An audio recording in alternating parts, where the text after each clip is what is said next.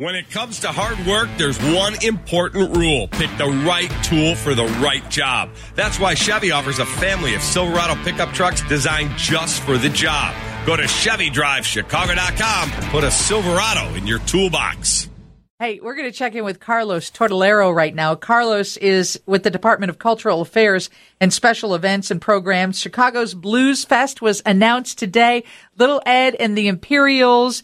Looks like Los Lobos, Blind Boys of Alabama. This is a pretty stout lineup, Carlos. Thanks for joining us. Thank you for having me. So when to ticket, and that was the other thing. Is this still a free festival? Yeah, of course. Everything we produce through the city of Chicago, all of our summer festivals are free and open to the public. So even if you wanted upgraded seating or anything doesn't exist, come in, be free, have fun, enjoy the music. Exactly. It's first come, first serve, open to all. And will there be security set up where we're restricted on what size bag we can bring in, or? For the festival, there'll be a double security perimeter in place like last year, and there will be bag check. No outside alcohol is permitted, and it'll be a standard security check in as previous years. Carlos, okay. How did you come upon the lineup? Because it's a little less traditional, I think, than a lot of people, than I would expect. I mean, I wouldn't have necessarily put Los Lobos at a blues fest.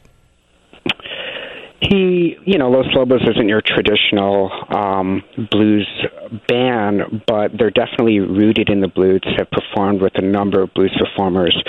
Every time they come through Chicago, they always have local blues musicians up on stage with them. So that was the challenge we gave to them, play blues festival, but give us a blues set, and that's what they're going to come and do. And tell me about the tribute to women at the Blues Fest. So for the second year, we're producing a Women in Blues showcase. This year, we are highlighting Katherine Davis, Dietra Farr, and Sugar Pie DeSanto. It's now an annual feature of the festival. It's produced with the programming committee, and particularly it's curated by a subcommittee of female committee members that includes Julia Miller at Delmark Records, Janine Judge, Melody Angel, Jennifer Littleton, and Linda Keen. And how many people do you expect? How many people attended Blues Fest in Chicago last year?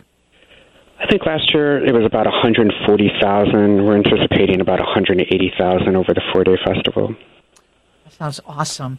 Well, that's all we need to know, except for the dates. Tell everybody. June 8th through the 11th, and be sure to check out our festival website at chicagobluesfestival.us. All right. Thanks for joining us, Carlos. We appreciate it. Thank you for having me. Take care and have a great day.